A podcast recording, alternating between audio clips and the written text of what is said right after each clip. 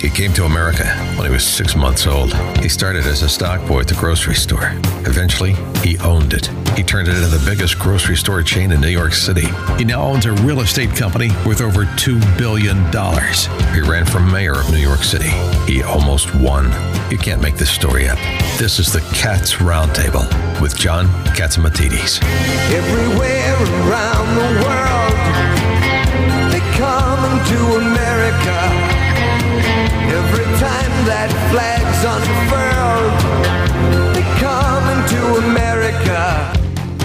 Good morning, America.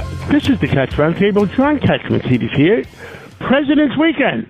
We have a great show for you today. We have Senator Blackburn. We have Congressman Ken Buck. Reince Priebus, what's going on in the Democratic, in the Republican Party? Uh, Dr. Peter Michalos, Mario Cuomo, uh, our nation's uh, economist Steve Moore, and let's start off with Senator Tom Cotton from the great state of Arkansas. With us today is Senator Tom Cotton from the great state of Arkansas, and he uh, uh, is one smart guy, and he is concerned about some of the things going on in our country and the world. Uh, good morning, uh, Senator Cotton. How are you today? Good morning, John. It's good to be back on with you. You, know, you can say that again. I think you and I and all of your listeners are very concerned about what's happening in Joe Biden's America right now. You know, when you wake up three o'clock in the morning and you can't sleep, what keeps you up? Uh, what's what's the number one item? Well, to be literal, it's my seven and six year old boys that usually wake me up at three o'clock in the morning. But whenever I uh, can't go back to sleep after they woke me up, what's always on my mind, John, is the threat from uh, the Chinese communists. I think it's the greatest threat we face in the world today maybe the worst threat we've ever faced, more so even than Soviet Russia, because China's economy is so much bigger than Russia's ever was, and their economy is so much more entangled to our economy.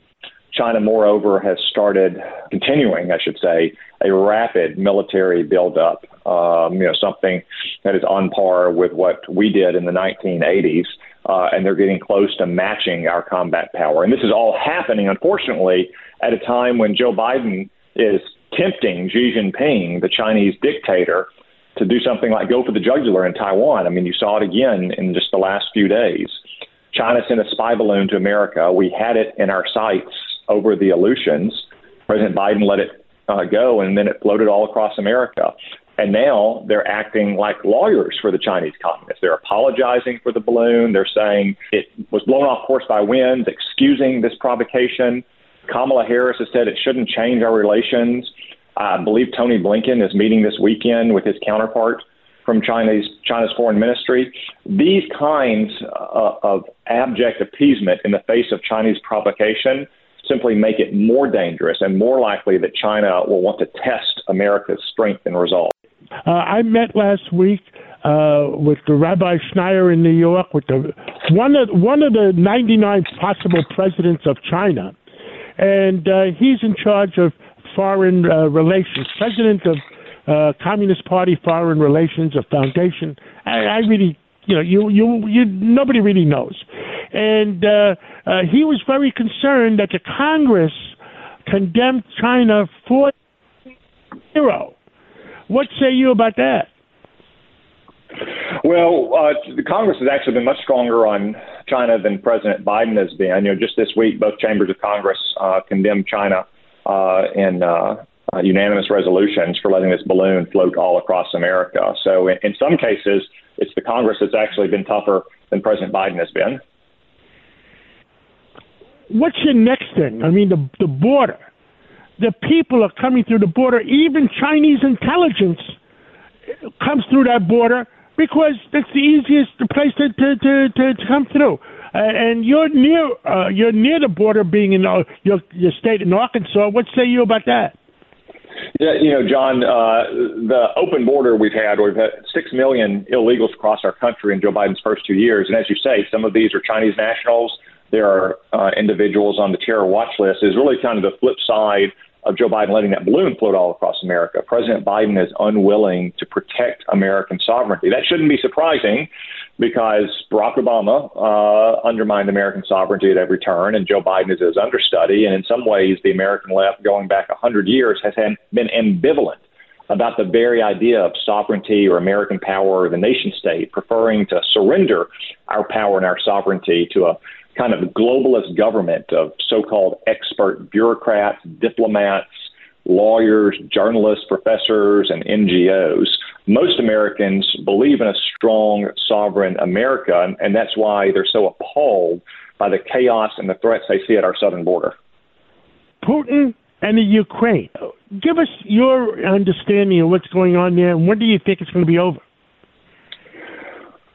Well, John, there's only one reason why the Ukraine war is happening now, and that's because Vladimir Putin has always wanted to reassemble the Russian Empire. He sees himself um, in the historical legacy of Peter the Great or Catherine the Great, and there cannot be a Russian Empire without Ukraine. So he's had designs on Ukraine forever.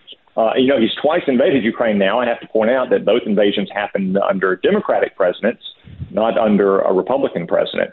And the reason for that is, is that Vladimir Putin senses the weakness and the ambivalence and the timidity that projected by people like Barack Obama and Joe Biden. If you look at uh, President Biden's first year in office, he consistently appeased Putin and Russia. Then you had the debacle in Afghanistan. It tempted Vladimir Putin to want to achieve what he's always always done. And then for the last year, President Biden has been pussyfooting around. You know, it's consistently denying Ukraine the weapons they need to fight their own war not asking us to fight it for them, only to give it to them months later when it's less useful in defending their territory than it would have been. And you see that continued pattern now. They still won't provide the kind of long range missiles or cluster munitions that Ukraine needs. But I do believe it's in our vital national interest to stop Russia in Ukraine. Otherwise, They'll be on many more NATO countries' borders.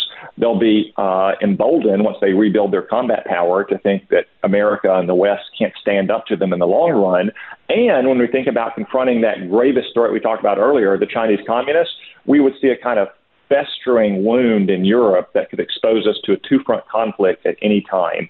Much better to put an end to this threat in Ukraine now so we can focus on China in the long run and to teach the Chinese communists that we will draw a firm line in protecting our national interests. Agreed. Again, agreed. Uh, I mean, uh, Putin is a man without a country because I don't really think that China is supporting him. They're just going along with him and buying oil at a 30% discount from him. So talk about China. Do you think they really want war, or you think they're just uh, posturing? Um, well, like dictators in many cases, John, I think China wants the spoils of war without the war itself. Um, and we need to focus on denying them those spoils without having to fight the war to begin with. This was Ronald Reagan's main point in confronting the last great communist menace, Soviet Russia, is that through strength and resolution, you don't have end up in war, you end up with victory. Um, that's why it's so important that we make clear to China that we will protect our national interests. We will protect friends and allies like South Korea, Japan, and Taiwan at a time that we also work to reduce China's leverage over America through our economic entanglement. Well, uh, we got a minute left. Uh, it's Sunday morning. Uh, the American people are listening to you. They're drinking their, their, their, their coffee. What do you want to tell all America?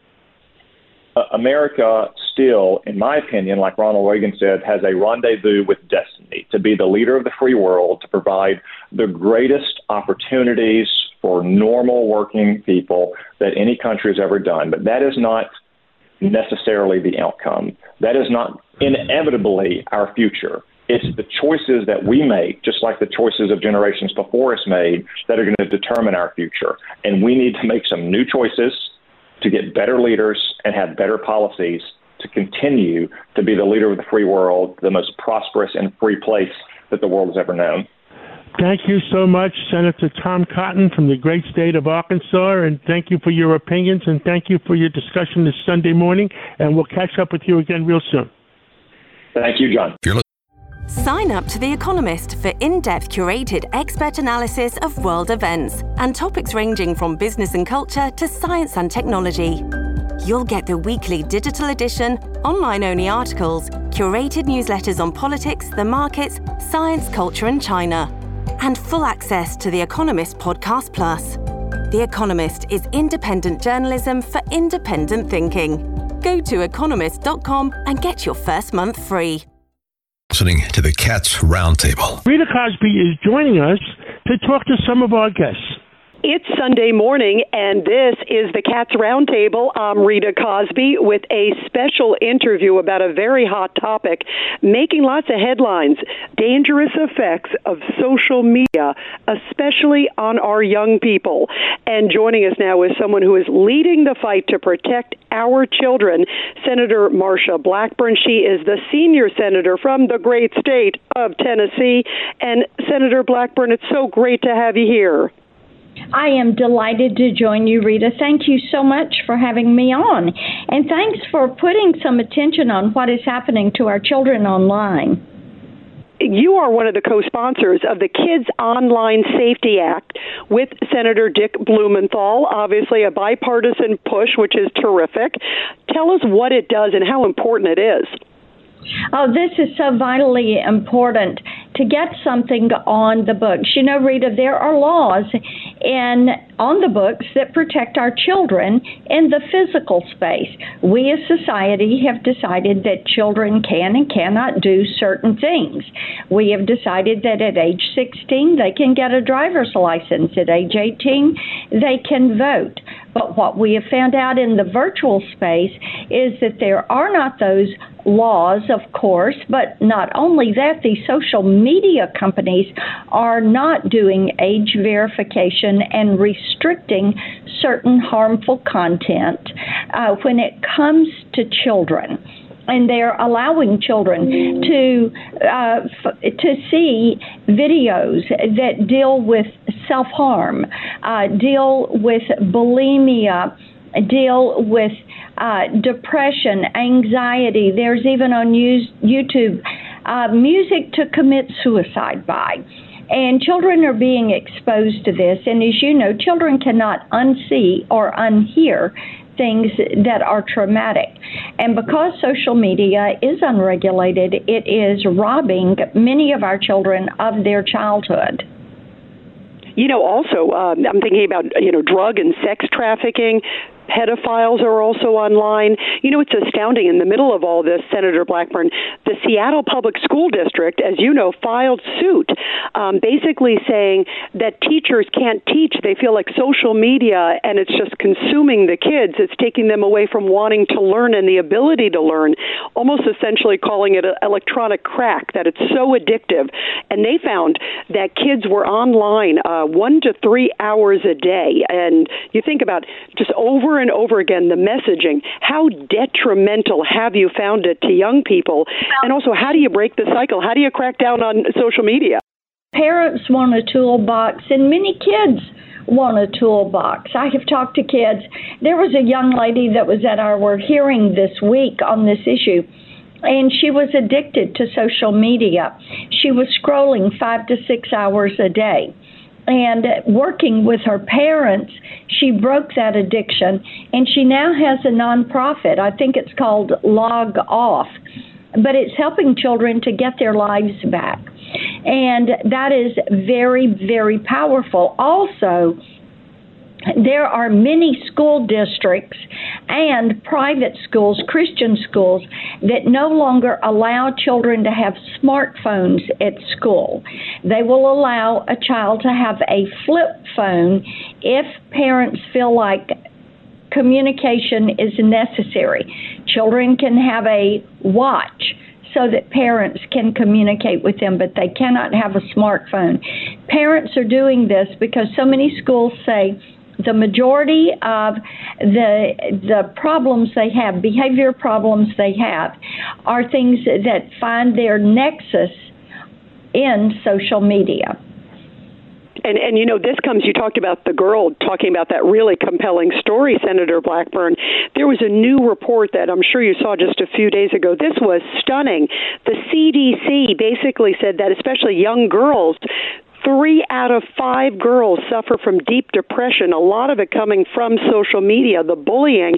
That's 60%, and that 30% actually seriously considered attempting suicide. Uh, this is having a huge effect, especially on young girls. The mental health of this generation is suffering because of what they're exposed to on social media and because of the way the algorithms pull them in and the way it is feeding to them uh, videos and information that leads to self harm, to depression, to anxiety, that puts them in touch with uh, people that are drug traffickers and sex traffickers. We're going to continue to work on this issue to see if we can break this and get something on the books that gives parents what they need to protect their children have the tables turned now on social media, at least finally. It seemed like for the longest time people were afraid to take social media on.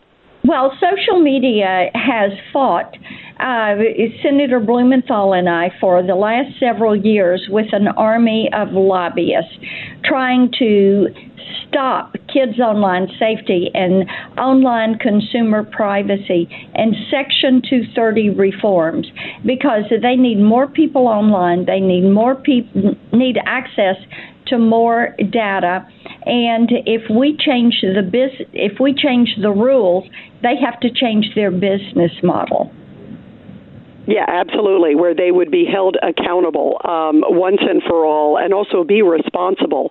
It's tough enough to be a kid these days, and then have to deal with social media. You think about uh, just the times. I know when I was growing up, we weren't thinking about social media, you know, and now uh, it is so tough on our kids, and especially on our parents it is very difficult for parents because they're trying to keep up with this. And I had a mom sum it up so very well for me. She said that when that previous before COVID, she always had the thought when she had her children at home, the doors locked, everybody was safe. And during COVID, she realized the enemy was in the house with them because the enemy was being fed to their children, her children through their devices. Wow, it is so tough. Uh, but I'm glad that you are shining a really important light on this for parents, for kids, for everybody. Uh, good luck uh, with this act. It is so, so important. Senator Marsha Blackburn, so great to have you here with us on the Cats Roundtable. Really important topic. Thank you so much. And welcome to the Cats Roundtable. I am Rita Cosby. American values are under attack, and big tech is in the thick of it. And our next guest knows that all too well. He is Congressman Ken Buck, a Republican representing Colorado's 4th Congressional District, and he has a great new book out that's making a lot of headlines. It's called Crushed Big Tech's War on Free Speech. Congressman Buck, great to have you here on the show. Thank you, Rita. It's good to be with you. You know, you cite a lot of different examples of basically how big tech, you know, is monopolizing our life. Um, give us some of the examples of how you really feel that they are so overreaching and really pushing a viewpoint, in your words, of discrimination. I think we've seen so many examples of late, but you really did a deep dive on this. Yeah, so uh, Rita, it's really interesting. They they are uh, uh, platform monopolies. Uh, for example, 94% of all online searches happen on Google, and so when Google changes its algorithm, which it did in June of 2020, it disadvantaged Donald Trump and it advantaged uh, uh, Joe Biden, and nobody knew it.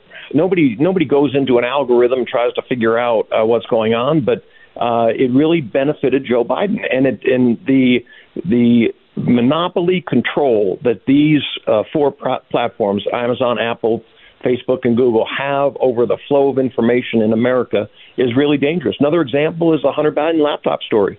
The New York Post uh, has a great story. Um, it's based on Hunter Biden's laptop, and uh, Facebook and Twitter both take down the uh, story two weeks before the election. Uh, in in a in a very close election, there were six states that uh, had very close elections, um, and that could have influenced. I'm not saying it did influence, but it could have influenced the outcome in the election of those six states. As we learn more about the contents of this laptop and the corruption that Hunter Biden was involved in with Joe Biden's knowledge and assistance uh, it could have very definitely been a, a turning point in that election. These platforms have the ability to uh, use great influence over what we see, and they have used that ability to benefit the left and, and to hurt the right.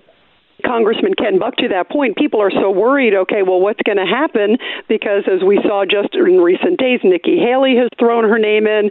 Now the presidential sort of season, election season, is getting underway as we're feeling Donald Trump, of course, already in the race. Everyone's wondering about Joe Biden. But how can we ensure that this doesn't happen again, where everybody at least gets all the information and then the American public can decide what they want, who they want to vote for with all the full information? Can we guarantee that this won't happen again? Are they under the microscope so much that they're changing? So in in the last Congress, we passed six bills in the Judiciary Committee that would have given uh, Americans choice. We want to see competition.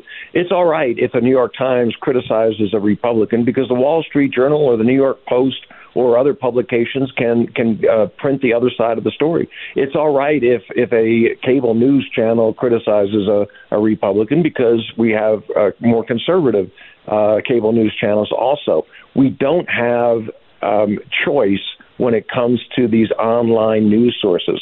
And so, what we really want is competition. These bills would have given us competition in the marketplace. Nancy Pelosi held them up, and Chuck Schumer held them up. And what we need is to start getting these bills through Congress. Absolutely. Now, is Elon Musk a savior for conservatives, or is it too early to make that kind of a judgment? He's kicking people off of, of Twitter. And, and what we want to see is more speech. It, it might be correct. It might be incorrect. It, it might be, uh, you know, left. It might be right.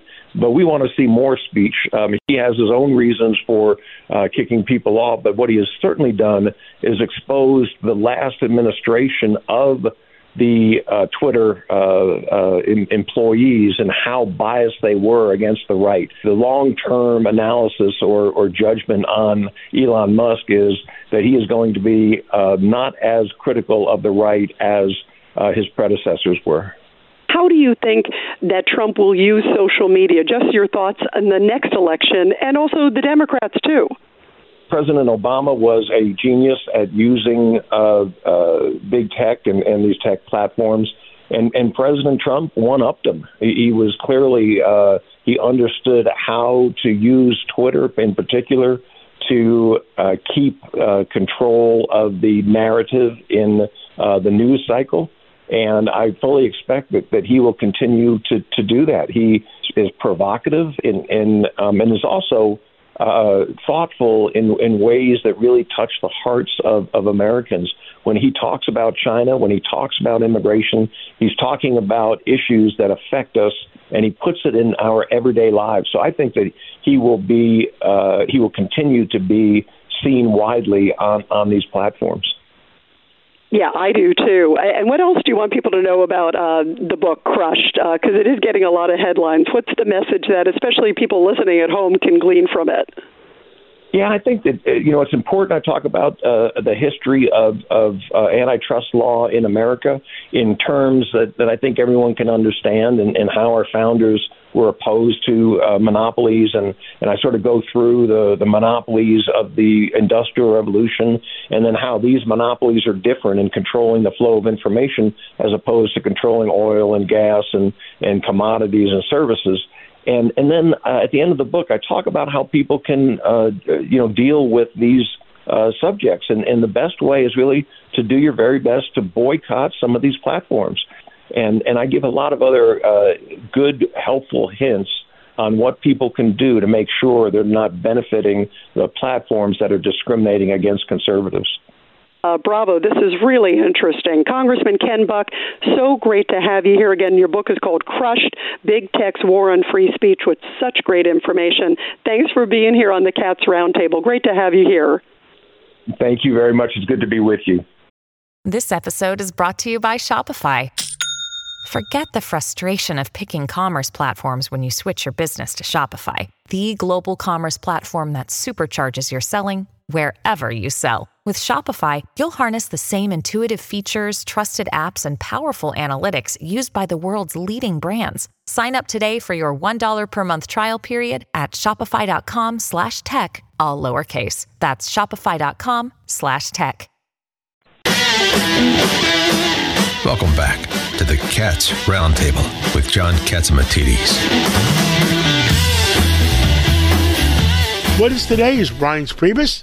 He served as the White House Chief of Staff under uh, President Donald Trump, and previous to that, six years as chairman of the Republican National Committee. He made Donald Trump president. Reince Priebus, welcome to the studio. What have you been doing? First of all, good to be in studio. Good to be with you, John.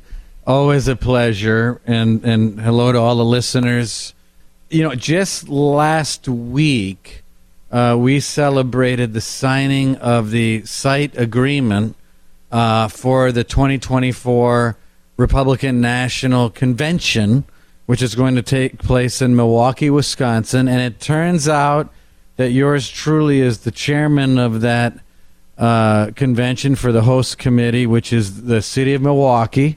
So right now, I am busy helping not just the RNC, but the city of Milwaukee put on this convention, which means, you know, uh, five Super Bowls in a row in the city of Milwaukee that we put on for hundreds of thousands of people, creating over $200 million in economic revenue to the city of Milwaukee and welcoming people from all over the world to the great state of Wisconsin uh, in July. And that's when the convention is going to be in 2024, where the Republican National Committee nominates a person for president of the United States. Well, that is wonderful. Now, uh, Milwaukee is your home city. Uh, or that's where you're from originally, Wisconsin. Yeah. And uh, how much time do you spend in Wisconsin versus Washington, D.C.? You must travel back and forth. I do. And so I'm in Wisconsin about every other week. When we get closer to the convention, I'll be in Wisconsin every week. I still have a house in Wisconsin. Um, I'm, for those that don't know, not that you would care to, but I'm from Kenosha, Wisconsin, which is the far southeast corner of Wisconsin. Some people put it in the Milwaukee, Chicago overlap, you know, area. So we're about 45 minutes north of Chicago, half an hour south of Milwaukee. But that entire area is going to be swamped with people uh, for the convention. So um, I'm in has both the, places. has the uh, Wisconsin, forgive me, and Milwaukee and Wisconsin, have they been leaning Republican or leaning uh, Democratic? Because I remember you had a, a very good governor there, too. I, it was a friend of mine, and I haven't seen him in years. Yeah, well, Scott Walker and Tommy Thompson were two famous modern era governors of the state of Wisconsin. Uh, Scott Walker now is running the Young Americas Foundation, which is really the, the Reagan Ranch. But he, Scott's doing a lot more than that. He's recruiting college kids and high school kids and training them in conservative values and principles. And so he's traveling the country for that, and he loves it. He still lives in Wisconsin. Uh, but, uh, you know, he's doing well. But he'll be a part of the convention. So will Tommy Thompson. You know, they'll all be there. And obviously, it's a huge lift on hotels and fundraising and everything you can imagine. Your vision for the future. The uh, you know already uh, uh, President Trump uh, has announced that he's running. Ron DeSantis, I think, is running. Nikki Haley has announced she's running.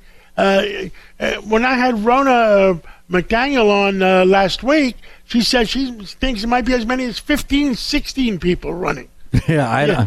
And she plans, and she plans to have debates starting maybe this summer. Yeah, I, I think that that's right. Um, as you recall, I went through the same thing in 2015. And one of the things that you've got to do, and I know Ronna's going to do, is you know you have to really play things straight. You have to be very clear with all the candidates what the rules are, and you get them out early. How do you qualify for a debate? Uh, is it a combination of polling and fundraising? So, in other words, not just are you polling well in Iowa and New Hampshire, but are you raising money from enough people that shows the world that you're actually a real candidate? All of that, as everyone understands, uh, can be a political hot potato. Because, for example, if if we've got 20 people at 2% in Iowa, and then you've got Ron DeSantis and Donald Trump at 30 and 35%, then the question is is it fair to have a debate with 20 people when 17 are at 1 and 2% and two people at, at 30 and 35? Now, that you know, that's that's a pretty you know, it might not be a fair example, But the kind of debates that Ronna now has to try to manage are a bunch of people with a bunch of different opinions like that that are all debating who qualifies. How much support do you need to qualify? At what point does someone earn a right to stand next to Ron DeSantis and Donald Trump and say, I'm on this debate stage for the next two hours? Is it 1%? Is it 5%? Is it 8%? Whatever the number is, it's got to be fair. Right. And every every American has to feel they're fair. And uh, and I, I think we just go forward. And uh, look, uh, WABC has a large megaphone. Uh, and uh, whenever you want, it's available to you to voice your opinion. And Ronna McDaniel knows it's available to her to voice her opinion. And we appreciate it. And uh, we're here to get the truth out and whatever it is. And uh, well, thank you so much for coming on today. And uh, we'll catch up with you again real soon. Thank you, John. With us this Sunday morning is Dr. Peter Michalos to give us an update on some of the things that concern him about the people of America. Good morning, Dr. Michalos.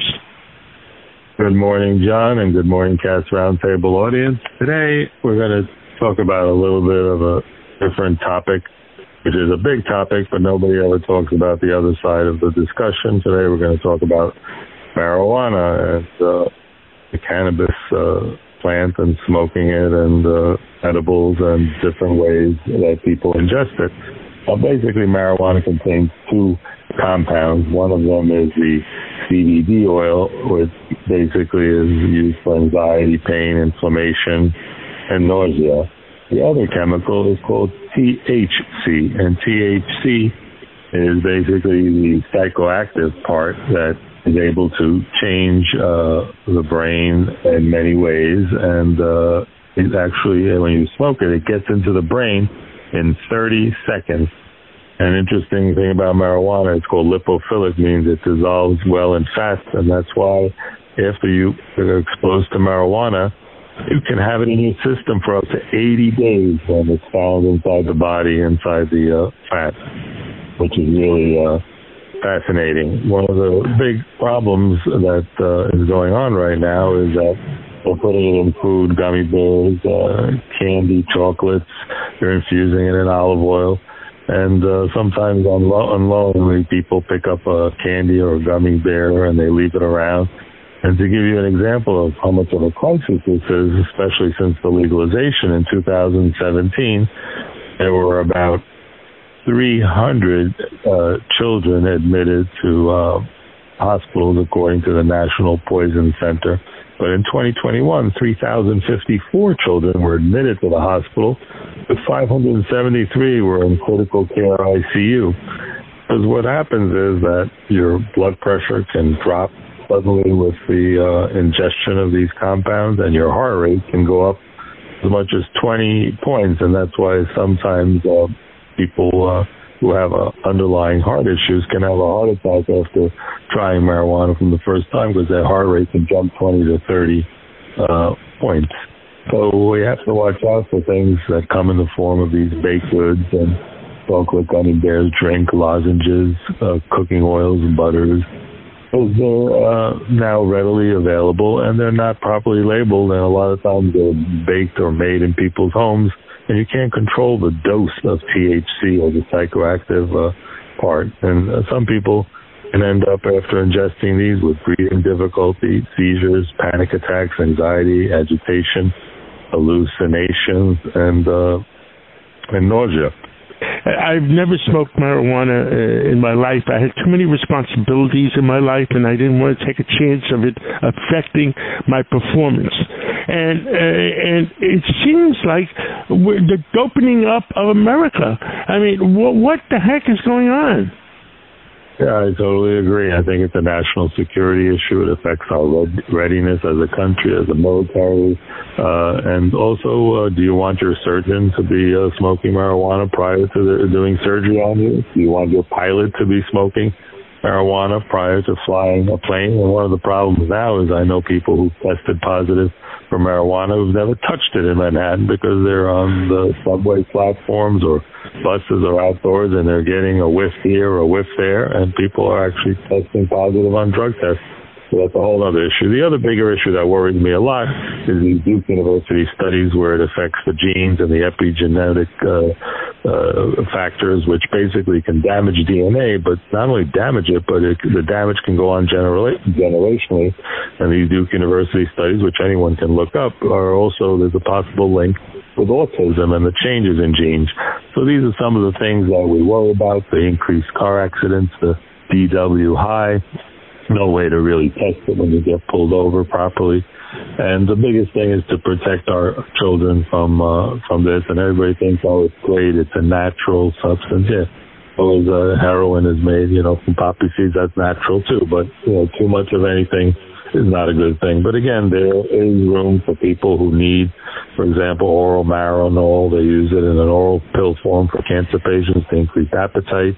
So there are roles in cancer care, pain management, uh, but you know, we need to just ask more questions. We jump into things as a society, but we don't ask about the long-term side effects on our youth and also on our genes. Doctor, that is really profound, and I think additional studies are concerned. I uh, I worry about our young children being turned into something we don't want to talk about. And and uh, doctor, let's keep doing the research. Let's keep telling the American people the truth, and let's pray for America. Absolutely, and thanks for getting the truth out and the other side of the story on the Cats Roundtable every Sunday morning. Thank you. With Kizik hands free shoes, motion sounds something like this. Kizik helps you experience the magic of motion. With over 200 patents and easy on, easy off technology, you'll never have to touch your shoes again. There are hundreds of styles and colors, plus a squish like nothing you've ever felt. For a limited time, get a free pair of socks with your first order at kizik.com/socks.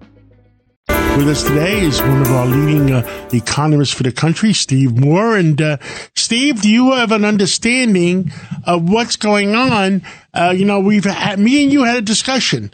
There's a fight between uh, uh, America wants seventy dollars oil, so so inflation will go away. The Russians, the Saudis want hundred dollars oil because they need it for themselves. For for whom will the bells toll? Good question, John. Great to be with you. And by the way, congrats! I just heard about your new book coming out. I can't wait to have a big book party. It, it's not out yet, uh, Steve, and it's number one on Amazon. How does that happen? That's awesome. Well, John, congratulations. So, uh, look, um, you're right. You know, we I thought that we were going to get an improvement in the inflation numbers uh, this week because it appeared that inflation was coming down, but that's not what happened. We got some really lousy numbers. We got uh, both the producer price index number, John, and the consumer price index showed a bump up again. And so that was uh, that's I think one of the reasons you had such frazzled um, financial markets this week. And you know, you're right. The the American people want seventy dollar uh, oil. They want to pay you know two fifty three dollars a gallon for gas, and now we're seeing those prices rise again to in many areas four dollars a gallon. Um, and one other quick thing, John. Look at the new debt numbers that came out for uh, the federal national debt over the next 10 years. They're supposed to be three to four trillion dollars higher than they thought they would be over the next 10 years. So we, you know, look, the job market is strong, but there are a lot of other, fault lines in this economy right now. Well, I, I, believe oil went down today, uh, and it, it, the last time I was talking to you and I was t- talking to Maria Bartiromo, uh, its uh, oil was at seventy two dollars, and then uh, what happened is OPEC, uh, Saudi Arabia stirred the pot. Russia says they're cutting five hundred thousand barrels a day. They stirred the pot. Goldman Sachs said, "Well, we're going to have hundred dollar oil." I mean, I jokingly said that uh, uh, Saudi Arabia must have paid him a fee. My God. I, I mean, uh, but there's a struggle because so goes oil, so goes inflation, so goes interest rates because 20% of our country's economy is in the crapper because of, of real estate. New housing starts are way down. Yep. Uh, new construction starts are way down. And I don't know anybody who wants to pay six or six percent or seven percent on a new home loan. Um, you're right. I mean, I was just on Fox Business News about 15 minutes ago talking about that very issue of the of the credit card debt. So what's happening, just so you guys understand, is that uh, America, you know, we had consumer spending numbers that came out this week where uh, you know retail sales were up three percent, which is a good number. But guess what? To buy all this stuff, people are going further into debt, mm-hmm. and and they're they're becoming more and more delinquent on that credit card debt. And you know, I said this on your show what last week, Rita, that that's the worst way to borrow. You're going to charge you 15 to 20 percent, sometimes 25 percent interest rate on a credit card that you don't pay on time. Right. It just ke- it I, perpetuates I, I, the cycle. I'm speaking, from, I'm speaking from personal experience. Steve, go into the crystal ball for us. What do you see? Uh, when are we going to see something happen here? Finally. You know, I have to say that this is a hard economy to figure out because I don't, you know, this is a Friday, so I don't, don't want to be a Debbie Downer. Right. We've got a very strong job market right now. I mean, employers are hiring. So, you know, by the way, I am, as we speak, while you guys are in New York, I'm in beautiful Palm Beach where it is Ooh. 75 degrees and sunny. John just left Florida. Yeah. Did you cross in the air? You know who a dumb New Yorker is? I was in, yeah. I was I was in uh, uh, uh, Naples. Naples. Florida, for 28 hours, and I flew back on a three day weekend. Can you believe this? Yeah. well, the point I was going to make is that you know there's no housing shortage here. I mean, there, there's construction everywhere here, so it kind of depends on where you're at. I think we can still skate beyond a recession. I'd love to see it, but you know, it'd be helpful if we did two things. One John, let's produce more oil and gas and coal here at home. And number two, let's get control of this federal debt because it is a cancer on our economy. Yeah, absolutely. If, if China, uh, Steve, uh, we're going to go to a break after this. If China is not curbing their uh, environmental projects. They're building 2,000 coal places this year alone.